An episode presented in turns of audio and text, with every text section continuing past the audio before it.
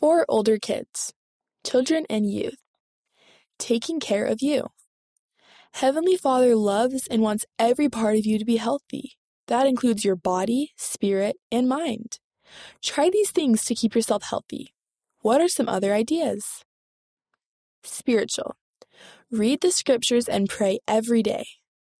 Listen to primary songs or other uplifting music. List five things you are grateful for. Social. Invite someone to do an activity with you. Talk to a friend or family member about your day. Do something to help someone. Physical. Eat nutritious food and get enough sleep. Go outside. Stretch your muscles and take some deep breaths. Intellectual. Read a book. Write about your feelings or what kind of day you had. Try something new. Remember that it's okay to make mistakes.